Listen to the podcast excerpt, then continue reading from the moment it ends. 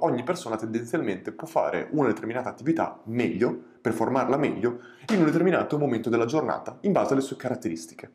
Ecco, secondo me questo concetto è estremamente importante e ancora prima che io lo conoscessi già facevo qualche cosa che si avvicinava molto a questo. Qui viene in gioco moltissimo, ed è molto importante, il self-awareness, cioè la consapevolezza di chi siamo, come lavoriamo, come ci comportiamo, cosa ci piace fare, eccetera, eccetera. E per comprendere questo, come abbiamo già detto nella parte di routine, eccetera, è fondamentale essere in grado di ascoltarsi, essere in grado di staccarsi in un certo senso dal proprio corpo e guardarsi dall'alto e cercare di comprendere un attimo come fai delle cose, perché le fai, senza per forza vederti sempre dai tuoi occhi, ma cercare di vederti nella tua complessità. Ecco, essere consapevoli di questo e dividere la nostra giornata in questo modo, secondo me è fondamentale e ci può dare una, una spinta di produttività incredibile.